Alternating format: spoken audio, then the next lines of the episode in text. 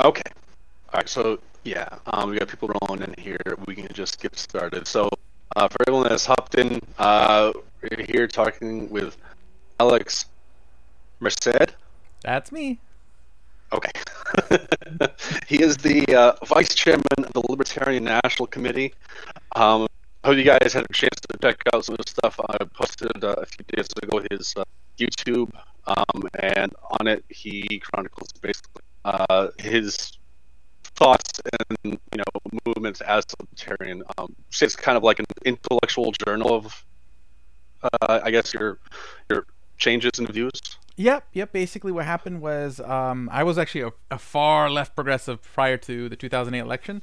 Then I kind of got into the whole Ron Paul thing and literally just dug my head in all sorts of books about economics, philosophy, and one of the things I've always enjoyed is I like learning through teaching. Like whenever I teach something that I'm learning, I understand it better. So I created this YouTube channel that I've been doing since 2008, where every time I learn something, I'm I just kind of explained it and talked about it, gave my opinion, interact with people, just to help better again form what I believe and just better uh, uh, absorb everything that that's coming in around me. Okay, so most of these questions are going to come from the users. They won't be from me. Um, if they're phrased awkwardly, don't yell at me. Just yell at whoever it was. Um, but I, I, guess just get this started, I'm really curious uh, about that. So, what would you say was the first thing? Not like the most important thing, but the first thing that really got you moving down the libertarian track. Got it. Uh, basically, what happened was, um, while I was in college, uh, back in you know I was in college from 2003 to 2007. Um, in 2006, I had opened up a comic book store with a friend of mine, and that one gave me at least a, a, deeper appreciation for running a business and taxes. Even though at the point I didn't really wasn't connecting it to politics, it was just me running a business. But then afterwards, I decided to go to the Philippines for a month because the store closed, and I had to go do an extra semester in college. And I was trying to think, okay, how can I do this? So and the funny thing is, like I, I you know, I was an uber broke college student, so uh, figuring out how to pay for all these things was interesting. But um, I went to the Philippines for a month, and then the only news channel they had was Fox News. Okay, and as as a big old lefty at the time, I'm thinking this is why the world doesn't like us. Um, so then what happens is there's this debate where uh, Giuliani is confronted by, uh, or Ron Paul and Giul- Giuliani kind of go off about the Iraq War and bringing the troops home, and I'm like, yeah, I just agree with everything that guy said. And then for the rest of the debate, I'm like, everything he says it makes a lot of sense. Um, I didn't think much about it at the time until I came back from the trip and then I just started, you know, doing what a lot of the people did at the time, watching a lot of these old videos of like Ron Paul saying this and that, and you're like, yeah, there's something to this. And I, I looked more into it. I asked a lot of questions. It wasn't like, oh, okay, all this makes perfect sense right away. But, you know, the more I looked into it, the more I did the research, the more I asked tough questions and kept sort of pushing the boundaries of my comfort zone, uh, the more compelling it became. And uh, basically now I'm as pretty much as even though I like to think of myself as like the Mister Rogers of libertarians, um, I'm about as hardcore libertarian as you can imagine. okay, and uh, before we jump into the users' questions, I also wanted to ask. Um, so I know uh, we originally scheduled for eight, and you had a meeting come up. Totally understand that we're real flexible here with all this stuff, but I'm curious because I've never talked to anyone that's in any kind of national committee for any political organization. Mm-hmm. Um, what is a day in the life of you know a chairman or vice chairman? Uh, like, um, what is it that you guys do? I mean, it's just basically like sitting on a board. Like if you were sitting on a, a, a board of a charity or a board of a, uh, a corporation.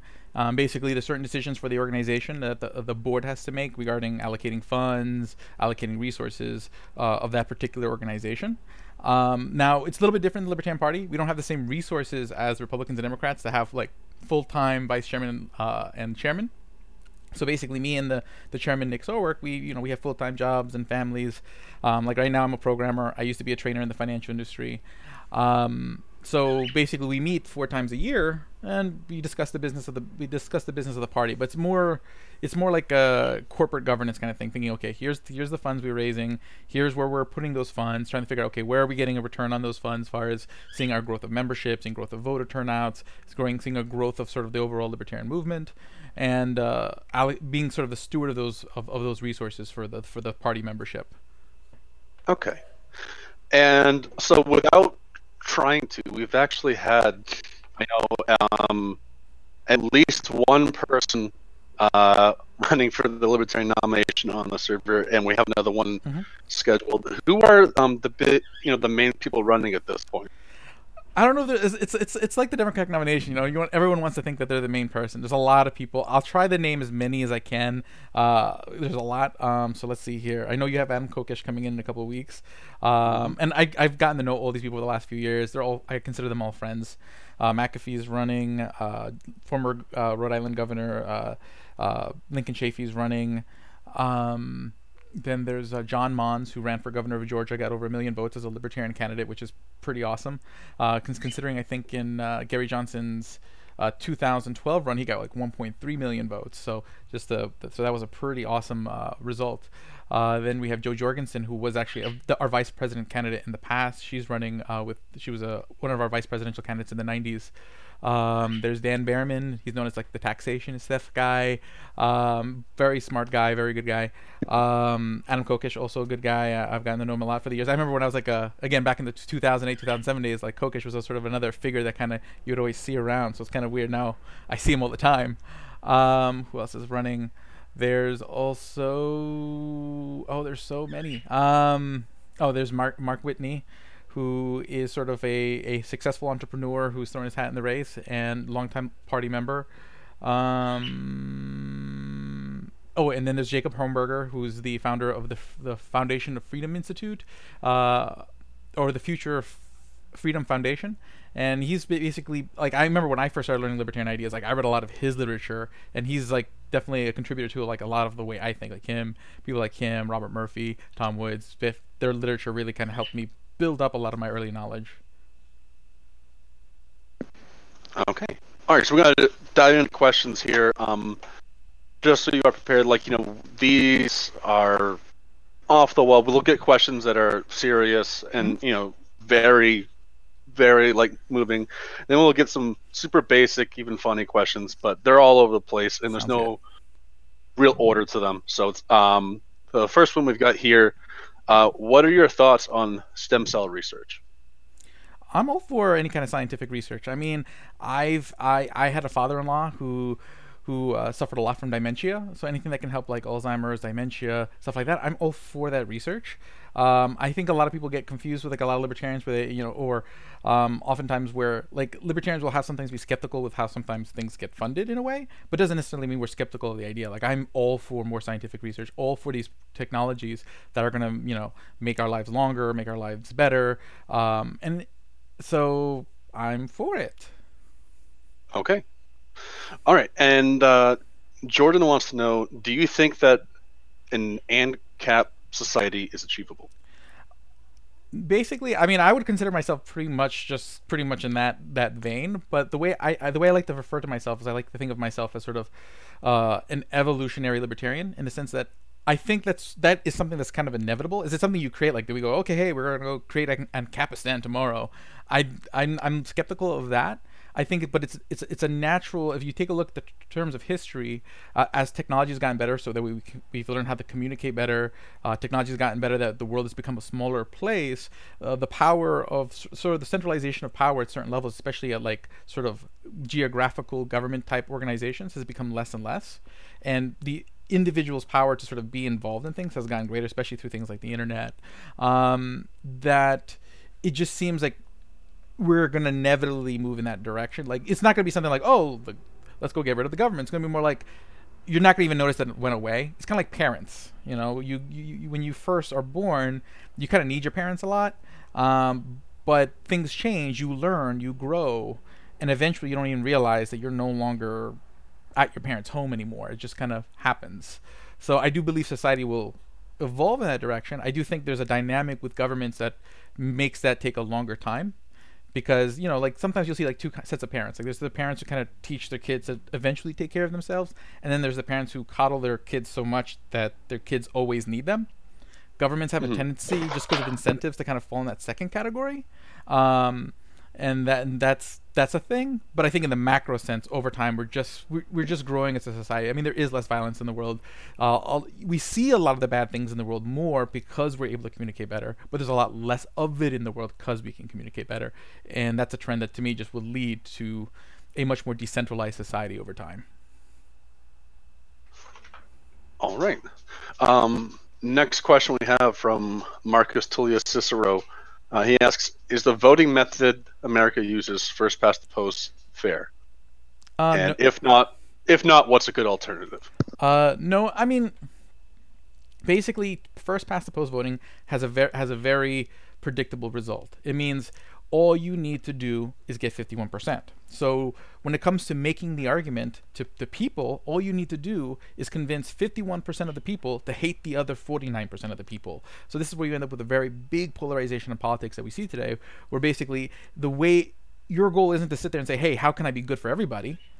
Because that's how you become everyone's second choice, and second choices don't win in first past the post politics. Um, basically, again, you, you convince 51% of the people to hate the other 49, and that's the dynamic we have today. So whether it's things like approval voting, ranked choice voting, I think pretty much anything like that would lead to a better political culture. Like again, I as a libertarian, of course, I want sort of less things to be decided in that realm, um, but to the extent that I think you would have much more median decision making in that realm uh, with other voting systems, I think that would be a, a, good step in the right direction. You'll have at least something that are a little bit closer to actual consensus. Okay. And uh, Britt Bong asks, what are your thoughts on utilitarianism? And if you have a negative opinion, what do you believe is the preferred moral ethical system?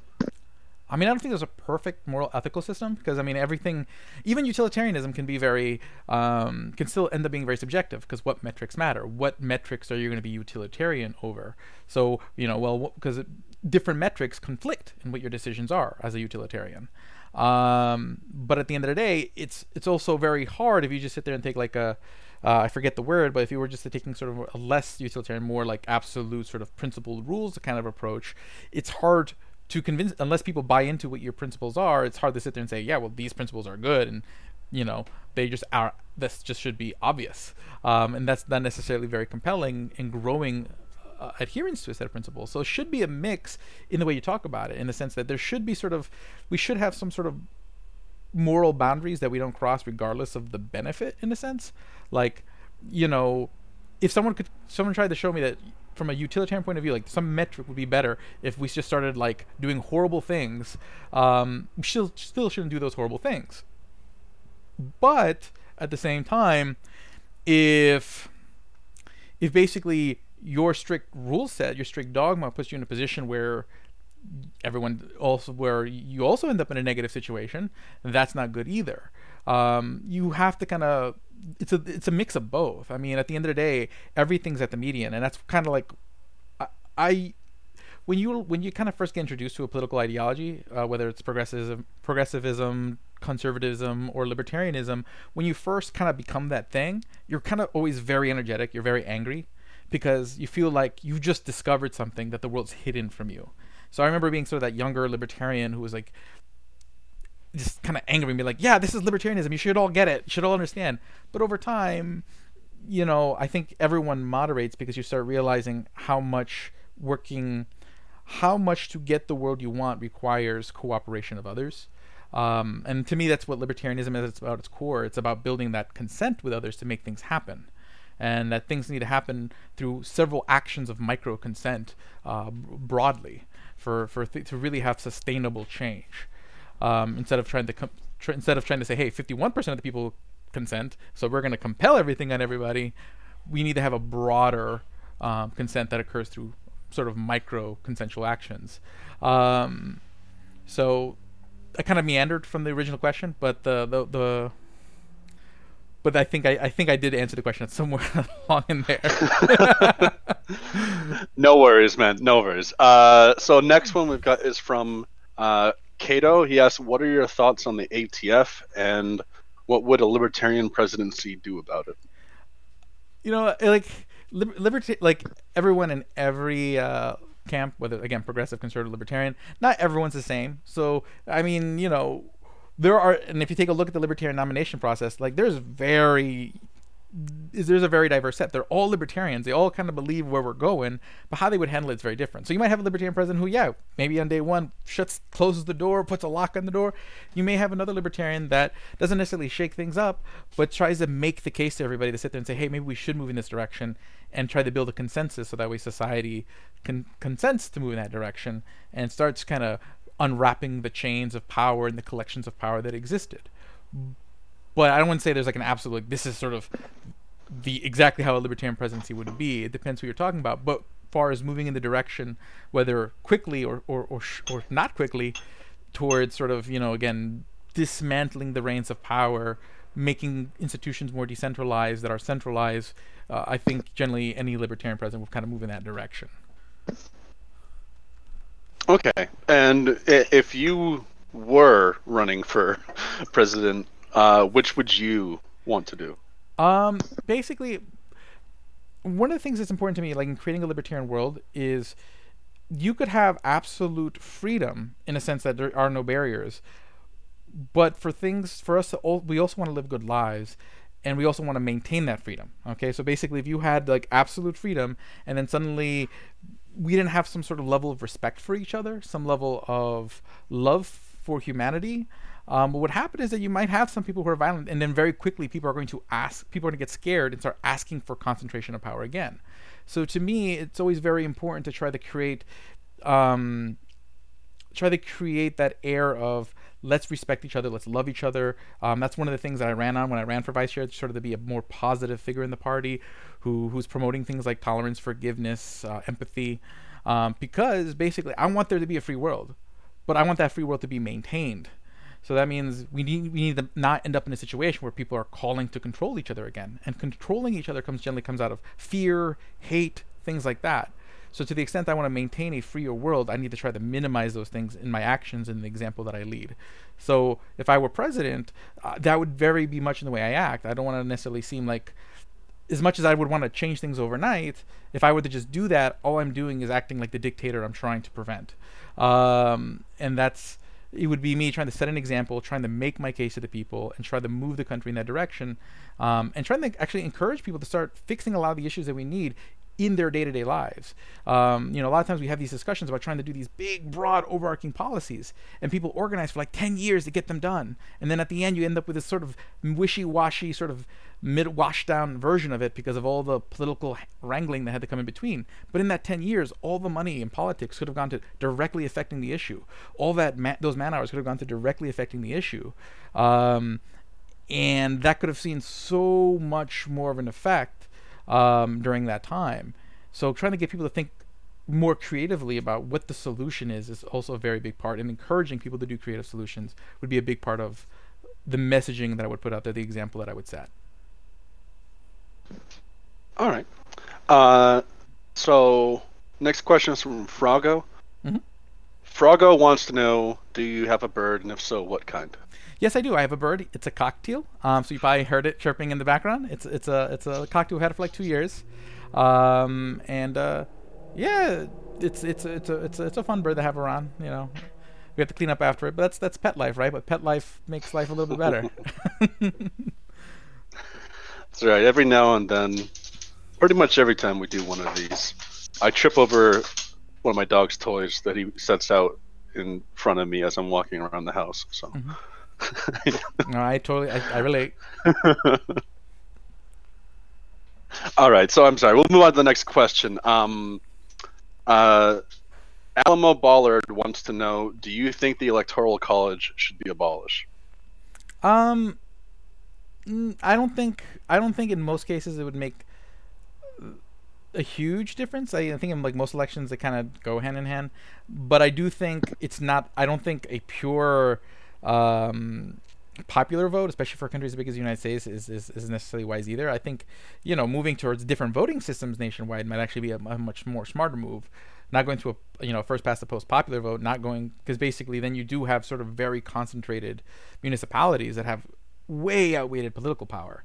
And it's not that you know, and the thing is, the consideration when it comes to making a lot of decisions about the country as a whole, you know, there are a lot of interests in areas that have smaller populations that affect the entire population in the sense that, like, a lot of those places that may have small, lo- lo- less population have resources that affect the entire country, have industries that affect the entire country, and you know if they aren't able to have a voice just because a few really big cities pretty much control the political conversation, um, that's not necessarily a good thing either. Now I understand both sides. It's always frustrating when the dynamics of the politics of the day makes what you want to say harder to say. Trust me, I, I'm a libertarian. This is this is this is my daily life. Um, but um, I, I I don't think it's I don't think the electoral college is necessarily unwise in the context of what the alternative would be. Now, if the if the alternative was like ranked choice voting nationwide, that'd be a different question. Okay, so this next one is one that I have actually uh, personally struggled with a little bit, and I think it's seriously one of the hardest questions that could be asked of a libertarian. Um, recently, in our uh, daily polls, one out of five, only one out of five users um, in a binary poll uh, said that they thought libertarianism is properly equipped to deal with the coronavirus. How would, or yeah, in your mind, how would libertarians deal with the coronavirus?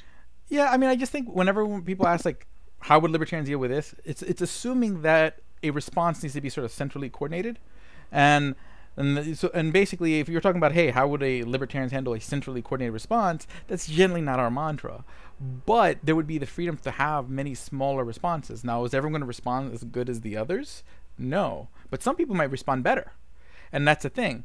Like we we're so scared of the worst case scenario that we prevent the best case scenario when we try to force the same solution every everywhere and try to centralize all the solution making. Uh, but sometimes that best solution that may happen ends up being adopted quicker, and you end up having a much better result for more people much quicker. I mean, we see this in technology all the time, where competition happens, and you know, probably the when people first imagine like a smartphone, you know, they probably didn't imagine the options we had today, but because different people tried it, someone probably came out with a much better version, a much better idea, and then everyone else copied it really quickly. And that allowed a prol- proliferation of the best ideas to happen really quick, and then the really bad ideas just kind of went away because when people say, "Oh, that's," and I get it, I get it. It's scary when you start thinking about like things like health and human life and whatnot, but you also it's also the possibility you might save more lives because if the better, the best ideas proliferate faster, that could be more lives are saved. So the the fear of the, the, the extreme worse should not mean that the extreme best is impossible. And not probable and i would say more more than probable is the median result. I mean that's generally what, how life is. Everything kind of ends up in the median over time. Um, and then the, my last point on this is li- one thing people want certainty. And this is why you know people always struggle with libertarianism because they, they want to know that there's that there's a there's a there's a certainty. But the only thing that's certain in life is uncertainty. And the more you try to make certain things certain the more uncertain they become. I mean, we see this in every aspect of our lives. When people are controlling in their relationships because they're scared of losing their relationships, they're more likely to lose them. And that doesn't just go in your personal relationships, but it really comes across every aspect of, of social life and economic life.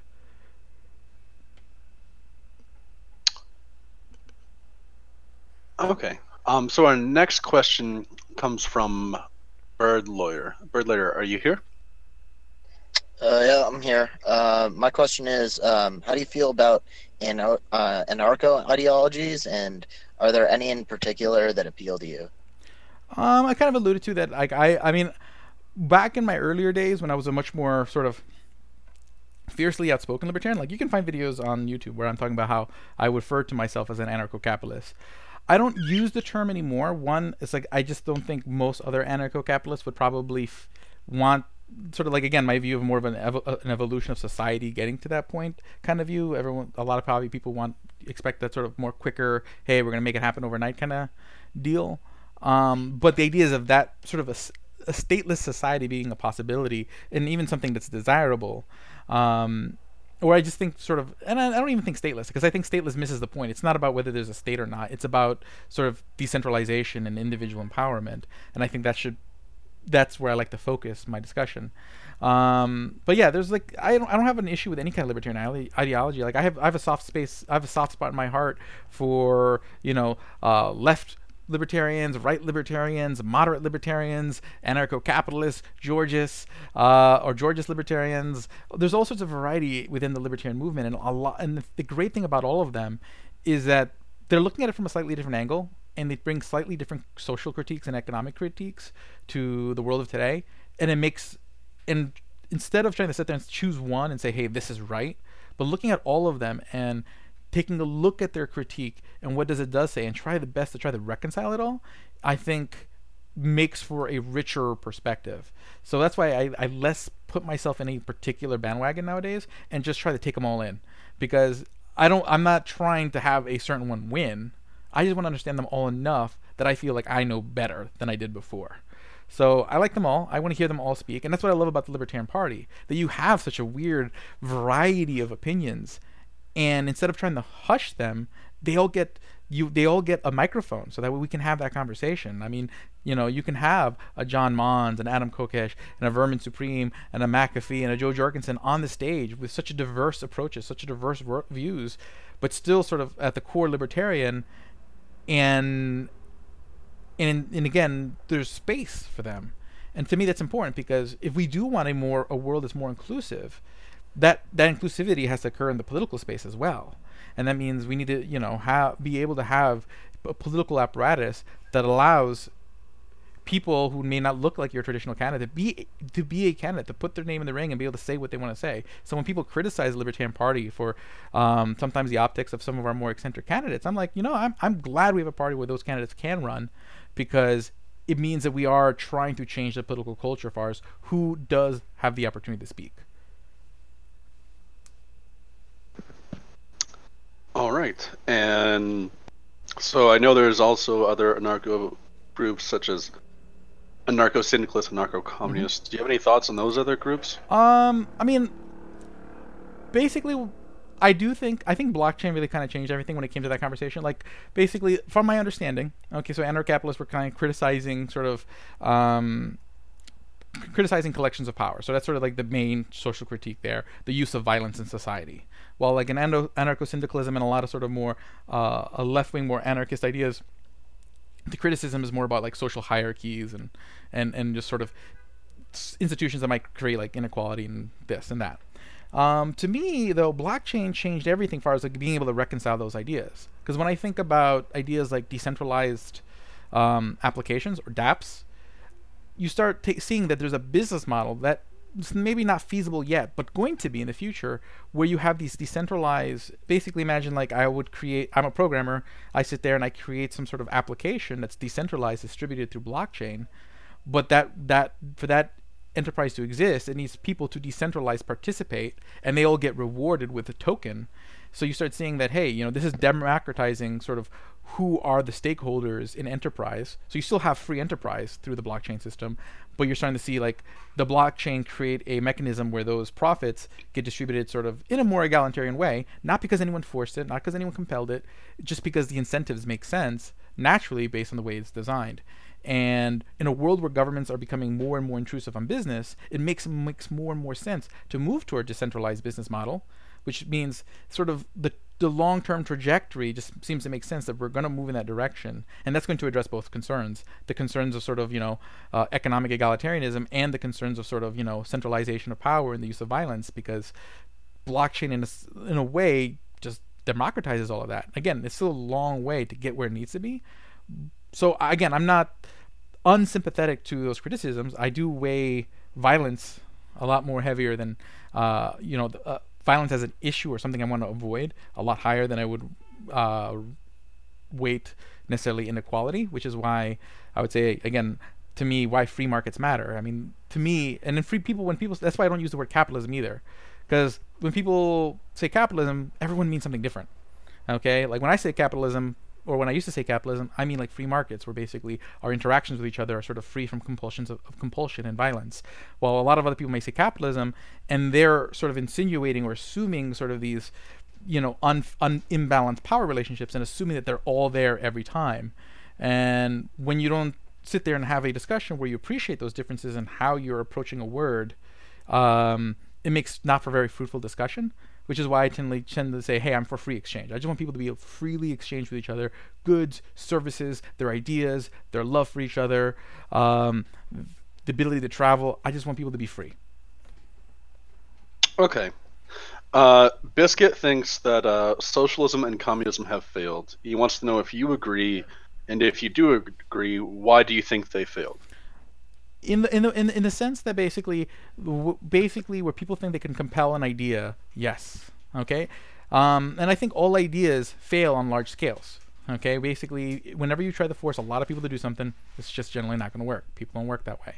But again in small scales you can take a look at like kibbutzes and communes where there are little small communities where basically everything is distributed in an egalitarian way where basically they do away with sort of monetary exchange within the community and they are able to function.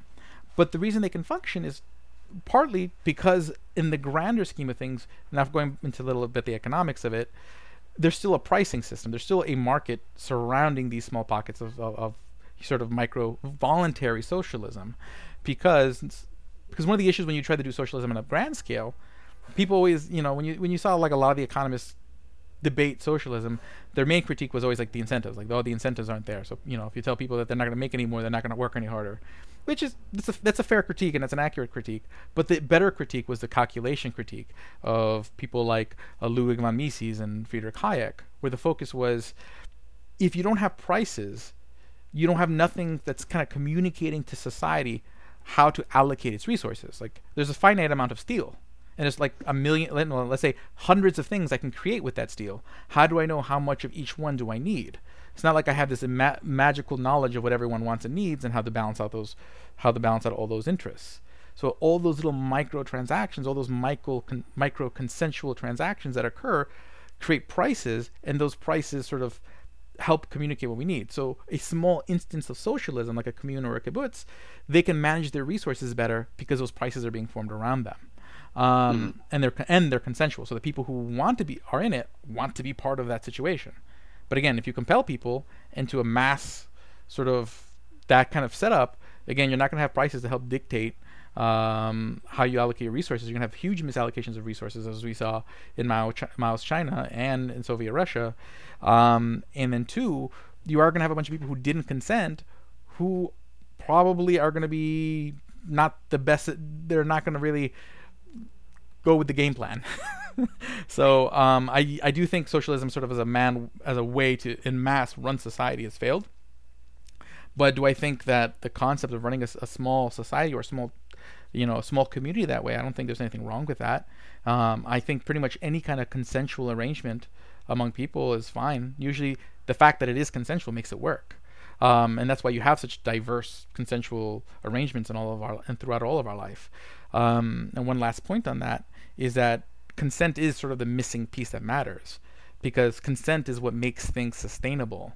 So, for example, a relationship, um, it's consent that makes a relationship not just survive but work, because you always have an incentive to be good to the person you're with, because you're scared that they may withdraw their consent from the relationship. And vice versa they're going to be good to you because they're scared that you may when they decide you don't want to be part of this relationship. So long as you guys both want to be part of this relationship you have an incentive to do good for each other. Um, and usually when relationships become abusive is when that sort of dynamic disappears where one person feels like they can't leave the relationship. They forget that this is where the basically the consent's kind of disappeared even though it doesn't there is no law or rule forcing or removing consent, but psychologically the consent is gone, then there's this there is that power dynamic where suddenly now relationships become abusive, and that goes for all of society. Um, sometimes we formally remove consent through like means like government, and other times it's other through other psychological and social dynamics, which kind of consent uh, sort of evaporates, and, and certain relationships become very abusive. And I think you know making sure that we foster a place where people always remember that everything is consensual and that they have the power to change things and not every time you have to make a decision is it going to be easy but you can and reminding people of that um, i think would make for a better life for everybody Okay. So I know you've. Um, I want to get to more users' questions. I know you've already partially addressed this question, but um, someone just told me that uh, there is breaking news on this. Donald Trump uh, just banned all travel from mainland Europe to the U.S. for 30 days as a measure to try to combat coronavirus. Do you have any thoughts on that? i i'm all for free travel i i i, I i'm not a big fan of bans period um, to me anytime you try to ban something it just makes the problem oftentimes worse but also makes it harder to identify Um, I always like basically another big theme, and I think among libertarians, but just I think a theme among with me in general is just my my disdain for black markets. Um, well, black markets can be a freeing thing when there is oppression. Black markets are not as good as as transparent, uh, you know, legal markets in the sense that you lack quality control, worse outcomes. So I mean, the easiest example is always like the drug situation, where basically you know, black market, and it's not because something just is illegal. Like something could be legal and you still have black markets. It's when you make it hard enough to get um, that people avoid getting it the legal way because it's too difficult to get the legal way. Um, so things like with drugs, you know, people have to go to um, you know criminal to to criminal organizations to go procure their recreational drugs. They have to um, hello, Birdie. They uh, uh, then they overdose more often because they don't know what the quality of what they're buying is. Uh, there's more violence on both sides uh, o- over it all. So overall, it's just the, the, and then you have the whole criminal justice system and how this creates all sorts of really uh, uh, unequal outcomes and horrible and and creates sort of systematic breaking down of neighborhoods over time. Like there's all these really sort of bad outcomes, all because you you say, hey, we're going to prevent this thing. And this is the same thing we see in immigration. I mean, Ill- illegal immigration is the black market for immigration, and in the same way, you you you, you see you know growth. Any any the problem isn't immigration. We want more immigration. Immigration means it's not just more workers, but it's more entrepreneurs. It's more friends, more family, more uh, artists, more you know designers. I mean, every, people are so many things more than just are they another worker who's competing for me for a job. Um, they're also like the person who buys stuff.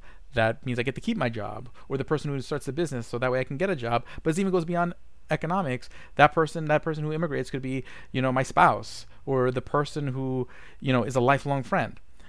So I want more immigration, and then I want there to be I want immigration to be as broadly and available as possible, but I want it to be openly uh, in an open markets because then again you don't have all those sort of bad um, bad outcomes from black markets. And that's kind of the way I pretty much feel about anytime anyone says ban this um, you're going to end up with those outcomes. I know the, the intention's always like there's always this sort of noble intention at its core or this sort of pragmatism that is at its core. But the outcomes are never good of trying to you know tax things away or trying to ban things away. Mm-hmm. Okay, so we do a lot of users in here who've been waiting very patiently. I want to try to get the questions of users who have been here. Um, we have a lot of people uh, around the world, so I've been asking a lot of questions people that wrote earlier who couldn't make it. Um, Patriot wants to know: Should the minimum wage be as low as possible? If so, how would it benefit society? Um, well, I mean, one, I, I don't think th- I don't think there should be. I don't believe in any price fixing. Um, so in the in, in the sense that minimum wage is price fixing. Um, and then a lot of countries that people will point to in Europe as very successful don't have a minimum wage. Yes, they have other sort of safety net programs, but you're not messing around with prices directly. And uh, let's just to kind of put in perspective uh, how th- there's different ways that the minimum wage has an effect. And honestly, I've done like 30 minute videos on this, so I'm not gonna be able to get to all the points I want to make on this. But I do recommend going to YouTube and watching a so many videos I've done on the minimum wage. But my favorite argument on this is just I think illustrates the idea. Um, it's been a while since I made this uh, argument, but basically, imagine this: you are if I were to sit there and say every uh, all sandwiches. Uh, again, I, I, can already anticipate some of the issues that people are going to have with this analogy, but let's say all sandwiches or all burgers have to be at least ten dollars. So you cannot buy a burger for less than ten dollars. Okay, so like that's generally the price of like a Shake Shack burger, which is generally considered a higher quality burger. And most of the lower quality burgers are McDonald's. So you're saying, okay, if I have a choice between these two burgers and I got to pay ten dollars either way, which one are you going to buy? You're going to go buy the Shake Shack burger. And now no one's ever going to buy that burger at McDonald's again, um, because if I have to pay the same price, why don't I buy the better one? Okay, and that's kind of what happens with the minimum wage. You're saying, hey, this is the least you can pay, but the problem is that doesn't change the fact that if I have to pay that price, I might as well get my money's worth. Um, so then people are going to make different decisions as far as who they hire.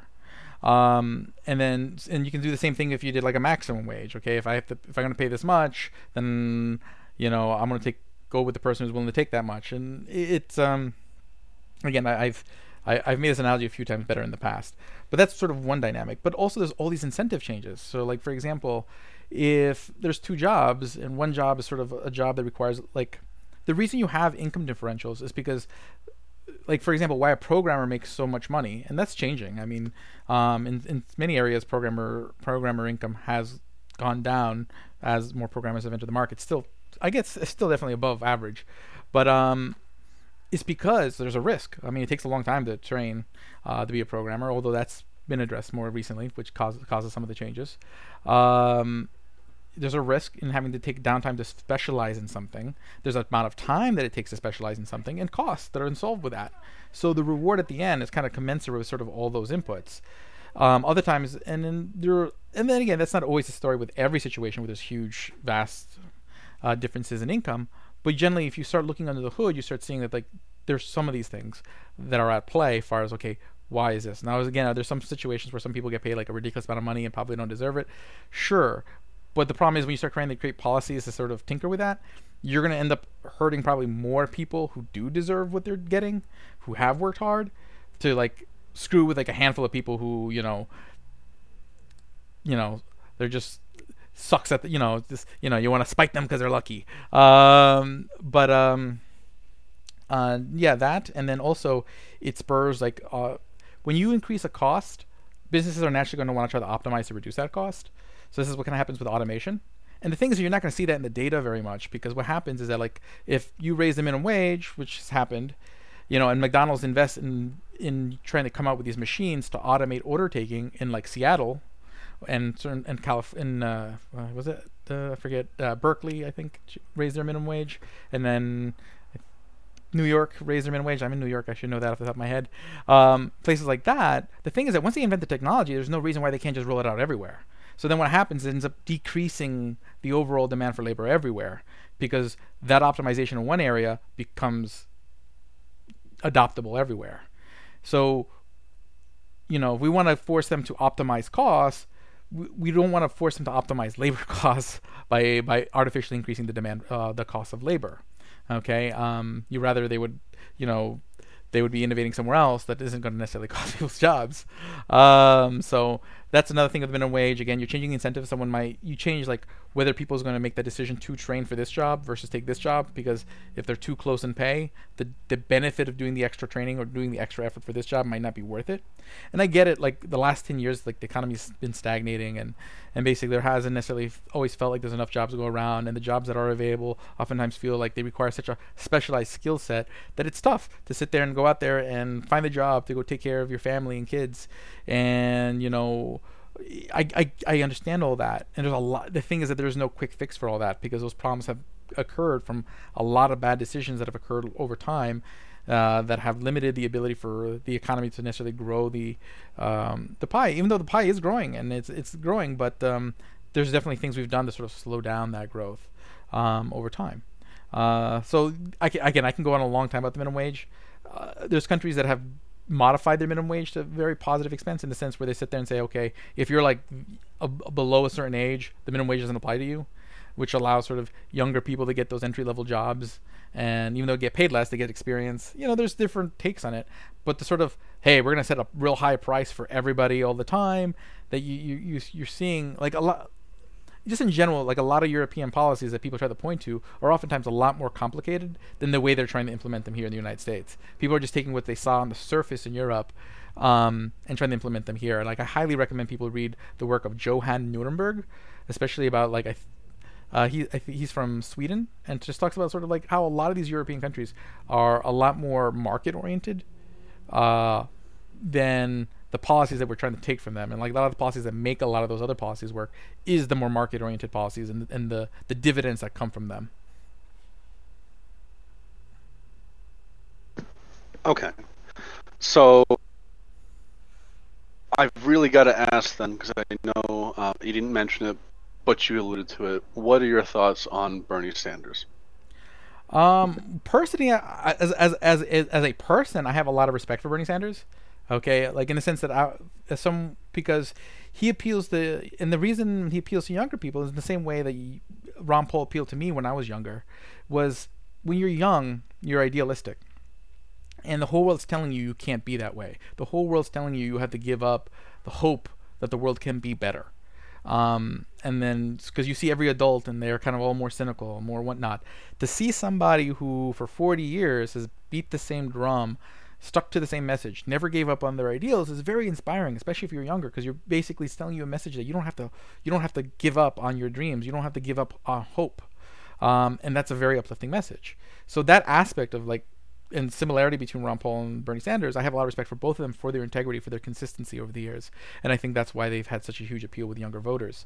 Um, now, as far as policy wise, I totally disagree with Bernie Sanders. I, I for basically, I, I do think he has a very colored view of a lot of the policies he advocates for, or in how, and also a colored view of how they are implemented in the places that he cites. Um, and, and, and ignores a lot of the other factors of the other policies that exist in those countries that kind of balance things out and even then it doesn't necessarily always work perfectly if you take a look at like a lot of the budgeting issues and long-term trajectories financially these some of these some of these countries are in. Um, or where they where they came from. Some of these countries were very wealthy before they implemented these policies are, are still wealthy but they're less wealthy. It's kind of like that joke like how do you get a how, what's the best way to make a small fortune? By starting with a large fortune, you know, um, especially in specific like countries like Sweden, where it was a wealthier country, and it's still a wealthy country, but it's a less wealthier country. Um, that's why it was able to do a lot of the things it did. Uh, but on top of sort of more broad taxing, uh, that sort of is much more distributed uh, versus sort of you know a strict tax on the wealthy. Um, so yeah, no, I have a lot of disagreements with Bernie Sanders, but I have a lot of respect for him because uh, you know it's it's nice to see people who can it's nice to see people who can hold on to their ideals even if i disagree with them the fact that you can hope and and not the world doesn't break you is is, is, is a nice thing all right. Uh, Sontox wants to know who do you think was the worst U.S. president ever? um, wow, worst. You have a lot of contenders. I mean, I'm not a big fan of any president. to tell you the truth, like I'm just not. I'm not a fan of the idea of sort of that I that amount of power being vested in anyone's hands, and so um, I don't think anyone can effectively wield it. Um, that's why you take a look at every president; they've all made really big mistakes. Um, and oftentimes, when you are that person, when you are the president, you know you don't know everything, and you're being quickly told a bunch of stuff by a bunch of advisors, and you don't have time to hear every opinion in the room by everybody. So you're just taking in a lot of information and making decisions super quick. So you end up making a lot of decisions, um, and sometimes you make decisions because you're not coming with a decision, but there's enough people who are just around you who tell you, who just make you feel like okay this is, must be the right decision because this is the people who I have around me because my party apparatus told me these are the people who I need to have as my advisors. Um, and that's not good either. Um, and then you have Donald Trump who just kind of makes decisions who just seems to kind of make the decisions he wants or really kind of makes the decisions more as a sort of a political chess player. So it's um, you know and that's also been very bad so I mean, I would say that kind of scares me a little bit more. So I might have to put Trump in the category. But I'm also, I, I but I think a lot of people really underappreciate sort of the damage uh, of a lot of what FDR did. Not, and I know people are going to talk about like a lot of things sort of in the most positive light because again, surface level. But there are really a lot, of, a lot, a lot of bad things that set really long entrenched. Uh, so again, it's not when I say like, oh, this was maybe a bad presidency. It doesn't mean like I don't I think the person's a bad person. It's just I think there were some very large consequential decisions made during that time.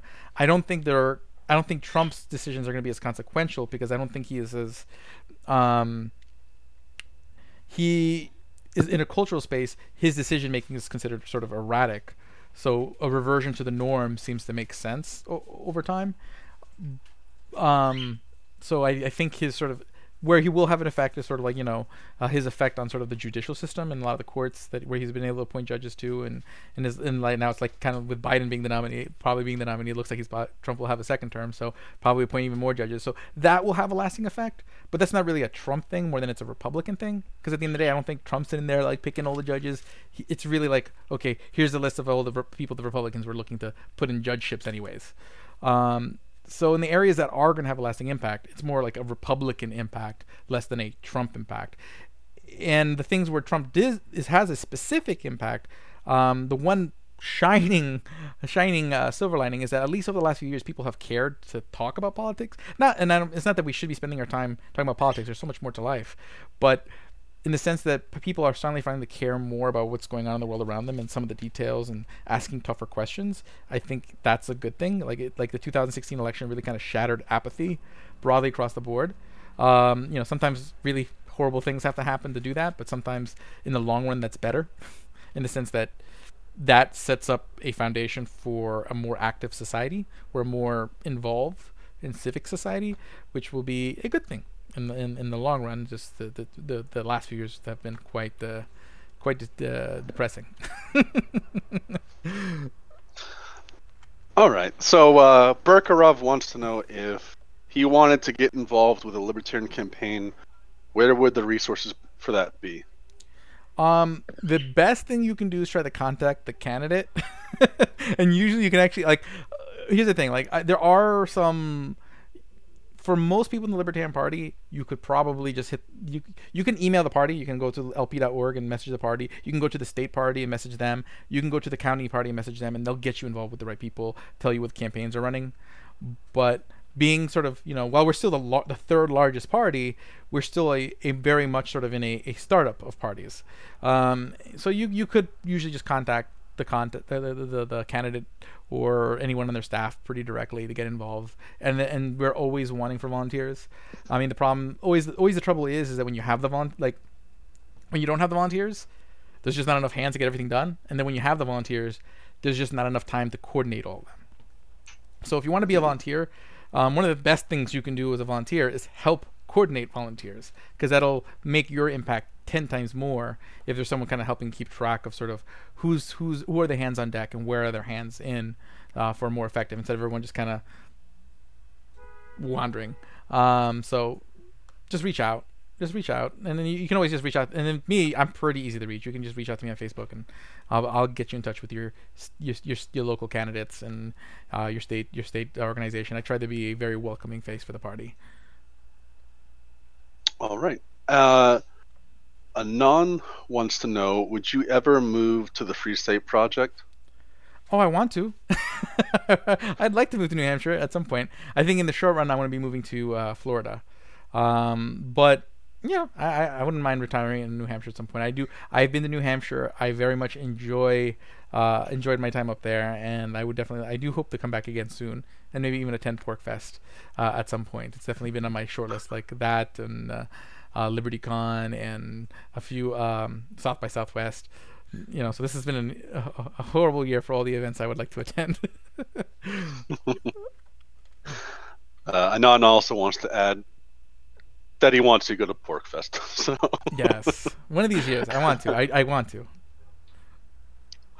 Uh, Bait wants to know: Do you think libertarianism would lead to humans being happier overall? Yeah. Um. Yes. I think so because because it's like people don't realize like like li- like libertarianism is not like it's not a system. It's a state. It's a state of just sort of broad. Where basically we're bro- again all sort of allocations of time, resources is happening on sort of micro consensual levels. And when you make consensual decisions, you don't always make the right decision. But that's how we learn a lot. Okay, a lot of the things I learned as a kid is I, I, made bad choices and then I learned not to make that choice again, or I made good decisions and I tried to repeat that same thing again, and that made me better in the long run. I you you it's a learning process, and that's what libertarianism is. is we're just saying that hey, you know what? There's there are all these situations. So all the concerns that progressives and conservatives have, there's truths, ounces of truth throughout all of it, and yes, there are there are problems that society needs to figure out but we're not going to just figure it out by compelling a solution. We need to discover and learn what that solution is, and we need to do it together through micro actions of consent. Um, and that is essentially what we're saying. So you're not going to fix it overnight, but if you allow people to kind of try things and try to discover what it is, you'll find it a lot quicker. Um, again, still won't be overnight, but I rather do I rather learn something quicker through small trial and error instead of doing one big experiment on everybody, it fails horribly, and now you're stuck with it for the next 20, 30, 40 years, if not forever.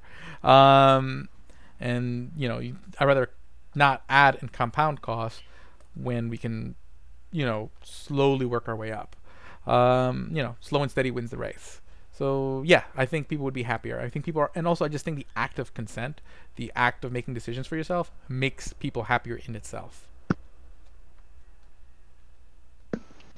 All right, and uh, Coco wants to know excuse me, sorry. Uh, what are your thoughts on Georgism? I don't have a lot of thoughts on Georgism. Um, I'm loosely familiar with it, so I haven't. I so excuse any sort of mischaracterizations I make of it. But from from my understanding, it's basically. Like, I mean, there's a lot that Henry George wrote, but sort of the thing that people always focus on is the whole idea of like a land value tax and sort of land as being sort of something different than all other goods and services because it's like there. Um, so in that case, it's pr- it can be justified in a libertarian sense to tax land, and that basically, to the extent that you have a government, it should be taxed by a land value tax on the unimproved value of the land, meaning you know the value of the land minus the house you built on it. Um, I just one I just don't know, there isn't a perfect way to value uh I don't you know, and then you end up with all these debates like how do you how do you value the unimproved land and how much how high that tax should be, you know, and then you just just kind of get off in this like tangent and you you lose sight of you know what I a core I want to talk about, which is is allowing people to be able to consent as as many interactions as they can in their in their life, um, you know, and to the extent that they earned resources or they have resources that will help them consent to things they want to do. Um, I don't want to take those resources. Um, and I don't want to find the perfect way to, to take those resources. I just want to find ways to take less. Um, so I, I, I don't have any huge sort of like, I don't, I don't get like angry at Georges. I, most Georges I've met, I generally agree with on most issues most of the time. Um, but generally on like the, whole- the whole land value tax thing, I just, I never quite it never quite I never got persuaded. Okay. So we've been going at this for an hour. I know originally, I think we originally scheduled to go until 10. Um, did you want to head off or did you have time to answer a few more questions? I can take a few more. Okay. Uh, let's see. Um, where was this one? I had a good one here. Sorry. Um, yeah. Uh, the man wants to know: uh, Would you support the U.S. leaving NATO? Um I mean I guess so. Like I I'm ju- I mean I do do I am not against sort of multinational organizations, but I would prefer that they're multinational because individuals from those nations join them, not because governments of different nations join them. I I think um you know for again to the extent that you can put the this the power the influence in individuals hands versus sort of politicians hands I'd prefer it um, so i'm all for sort of multinational co- coordination but i would want it to be done in a more consensual level not through governments consenting but through individuals consenting um, and deciding to join any organization so if they want to have an organization like nato and that people individually want to join and whatnot i to me that'd be preferred again that's in today's context, that's probably sort of pie in the sky thinking in today's world. But I don't see, I don't, I don't find it unproductive to at least think in those terms, or thinking, hey, this is this is an idea. Maybe we want to get out there and start thinking and dwelling on on how can you move in that direction. Uh, Berkarov wants to know how long until you think the Libertarian Party will receive federal funding like the Republicans and Democrats. Uh, I don't have any. I don't have a particular time frame on it. I mean, really, what the Libertarian Party should be and is focusing on now is on local races. I mean, basically, when you run for your local city council race, that's a race anybody can win because you can go knock on the doors and meet the actual voters and build a relationship with them. When you know, um, same thing with like mayor races. Except in like New York City, and like New York City, even like the smallest election is like running for governor of another state. Um, but what happens is the reason why someone can win like a state legislature seat like so if you're like a democrat running for a state legislature seat in some district somewhere you're able to win not just because you know your campaign but because there's all these other little mini campaigns running for the city council seats running for um, you know other legislature seats the campaign that's running for governor the campaign that's running for senator like all these other campaigns at different layers all compound to make those wins possible okay and in those smaller races but the thing is that we need to build the credibility and that happens at those smallest races that are most winnable because we don't necessarily have mm. the resources to be running quite the the layers of campaigns that republicans and democrats can currently run but we're nimble and we can try out different things. That's one of the things why we have been successful, as successful as we have, because we are we are literally an example of our best ideas. We are literally a free market for activism. You know, you go into the Libertarian Party, you're going to find lots of different people doing very different things and trying to fight for the libertarian cause in different ways. And sometimes what they try works, and sometimes what they try doesn't. And generally, the ones that do well get copied, and the ones that don't, well, don't. Um, so that allowed us to do a lot more with less resources because you're learning how to use those resources better. But I do think we still have some time. We need to build that sort of that that that that uh, that bench of sort of lower ballot wins, which w- that's been growing over the years. We're winning mayors, we're winning huge city, city uh, county council races. Um, you know, when I think of like Jeff Hewitt over there in Riverside County, um, we come really close to winning very huge uh, state legislature races. Like in Wyoming, uh, Bethany Baldes almost beat the Senate Majority Leader uh, the Republican Senate Majority Leader in that state, and they actually announced her as the winner. Um, and then at the last minute, they found like 500 votes, and that changed the results. Um, so you know, there's amazing things happening, um, but it's not going to be the stuff that's going to be national headlines yet.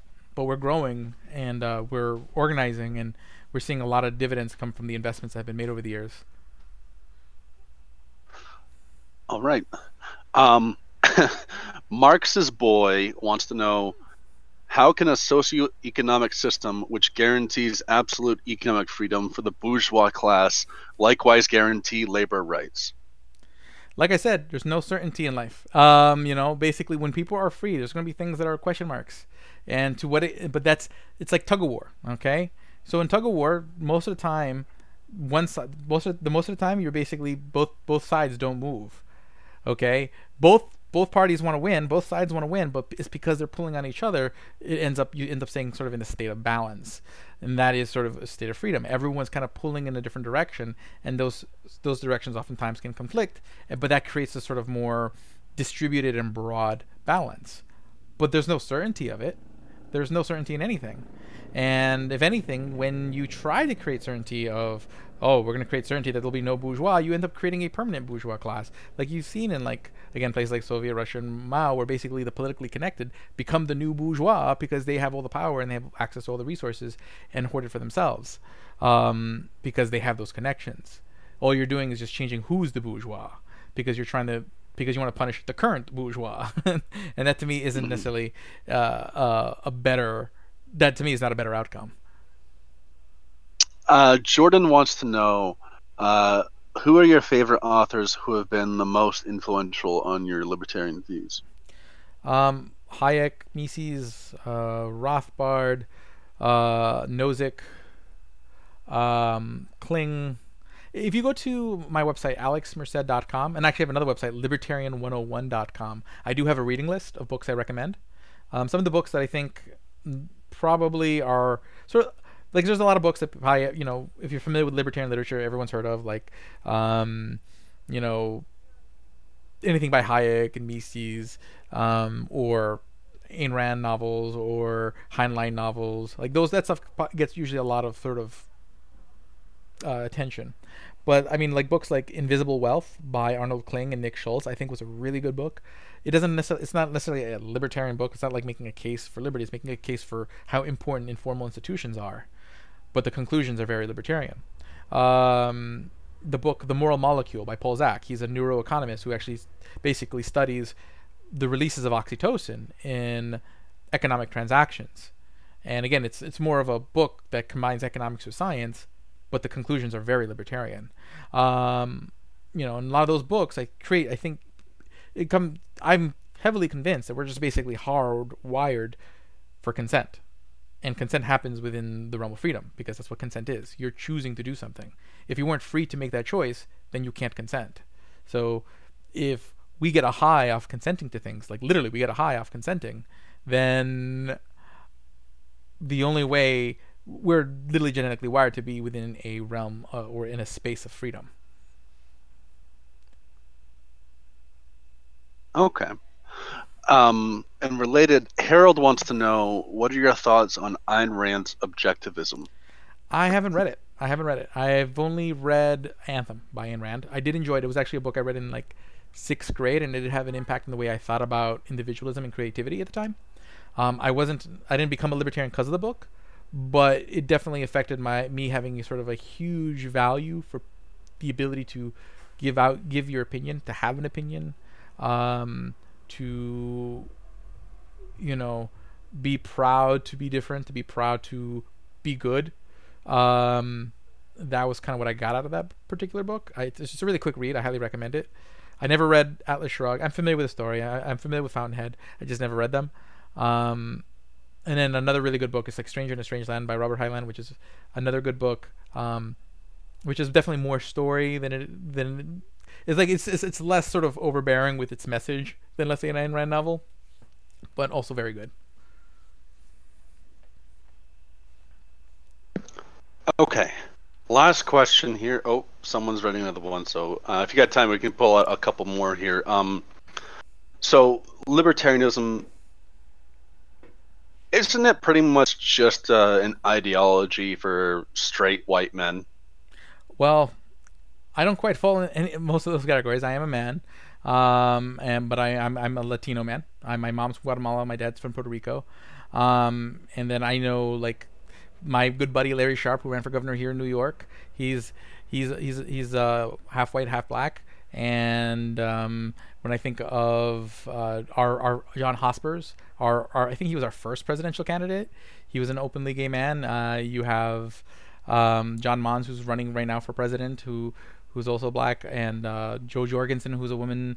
Um, you have you know you have you have a variety you have a variety of, and then you have people like who I've served on the committee with who include women members of the LGBT community um, on the national committee. It's a it's a really diverse party. Now, of course, you know, like if you were to sit there and I figure out the percentages of like this group and that group, I don't think it, it's too far from sort of what the the national is. I mean, I do think we maybe have a we where our little over like percentage wise probably have more straight white men than many other groups, but it's not the only thing we have, and it's not the only people we speak for.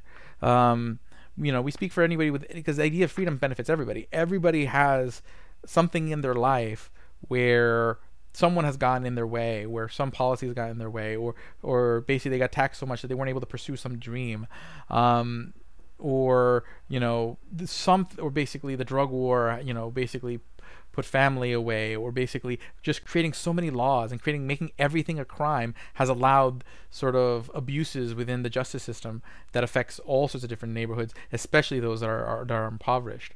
And so there's, there's, the libertarian party tries to be a voice for everybody who doesn't have a voice um, more so than I think any other organization because you know as a as a smaller organization we don't have as much stakes in in catering to sort of popular opinion. You know we're saying hey you know what you would be better off if you were free, and we're going to work towards that, and that that's something that appeals to everybody.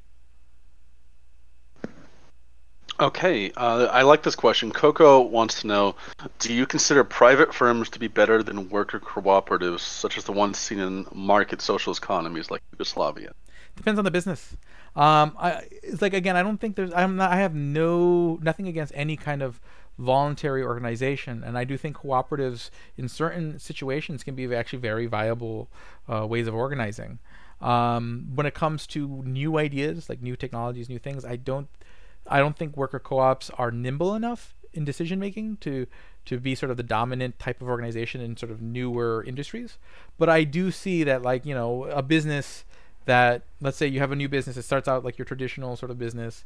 Um, you know it grows there's a lot of ca- you know basically it has higher than normal profit margins because it's in, has less competition in a newer sort of riskier industry that invites sort of capital investment. But over time those profit margins disappear. Any industry becomes more competitive those profit margins disappear. At that time it, it would make sense if there was some sort of mechanism.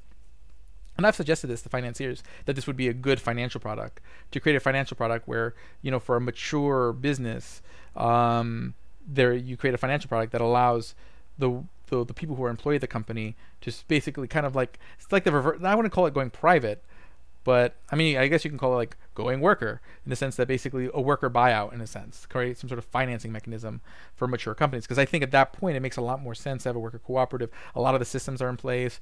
Um, you've had a lot of the same people in a lot of those positions for a long time, so it, it just the the governance and incentives make a lot a lot of sense. But saying, hey, every organization should be a workers cooperative or a consumer cooperative, like a lot of grocery stores, um, like when you think food co-ops and stuff like that, should everything be that? No. But should there be none of that? No. I think, especially like food co-ops, they're like great community points. Okay, they're not going to be the cheapest supermarket in town, and they're not going to be able to serve the entire town. But to that group of people who want to be part of it, it becomes a community touch point, and it becomes it's a nice thing, uh, and I think that's good. Um, so I'm all for cooperatives and exploring alternative ways of running an enterprise. I just don't think any particular way of running an enterprise should be favored, um, you know, through, you know, by through legal punishment, and of, of, those who don't do it. And I don't think any particular form of enterprise should be punished uh, because somebody doesn't like it.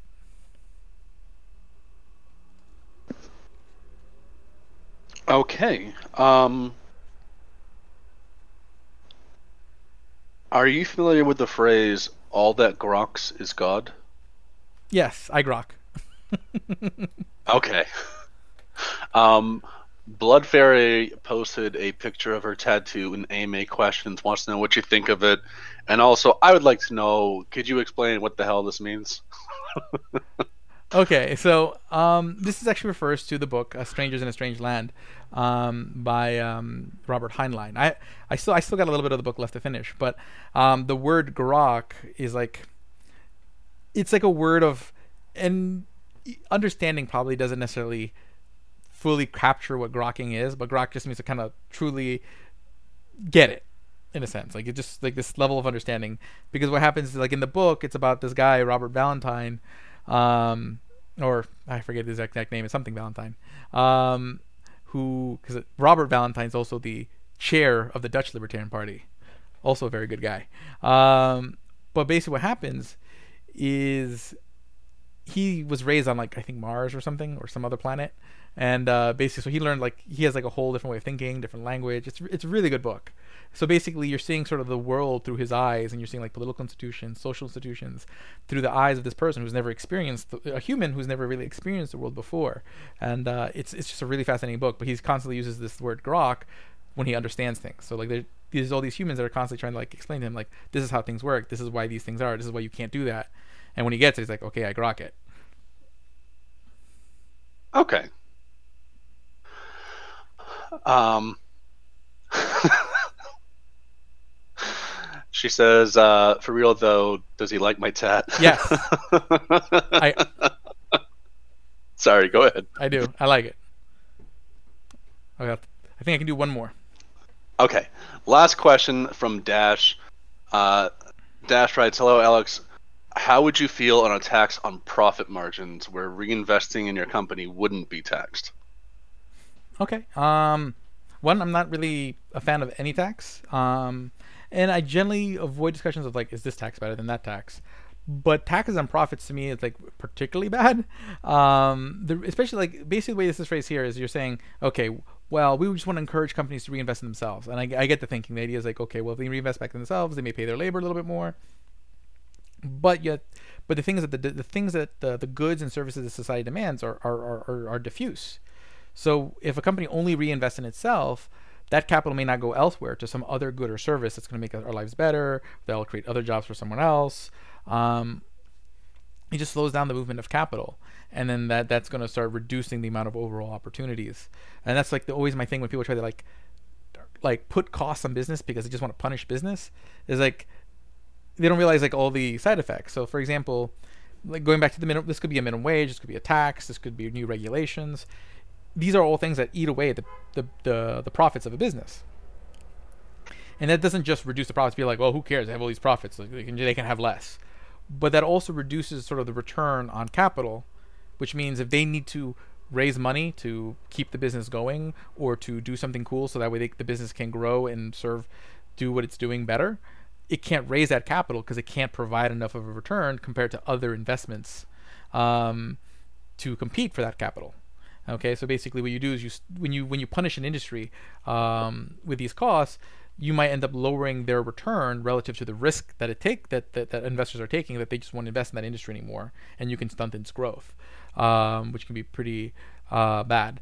And I, will talk about tariffs. Tariffs are tax, and they it's the same effect. Bottom line is, you impose any cost, you're going to change decision making, and oftentimes there is a cost. There is going to be some sort of cost that you will never see um, and you will never know to to that cost because it's got to be paid somewhere. And oftentimes those te- those those gains that would have been compounded over time, instead you're compounding losses over time. Okay. All right. So that's our last query there. I really appreciate you coming out, Alex. Uh, it's been fantastic. Really appreciate your thoughts here. No problem. Loved it. And uh, yeah, no, I'll be glad. You know, if, if you guys want me back at some point, um, I'm more than glad to come back. But otherwise, this has been delightful. All right. Yeah, we'd love to be back. If you want to um, email me uh, the link to your video on minimum wage, I'll post that in announcements. Okay, sounds good. We'll do. Awesome. Thank you. Thank you.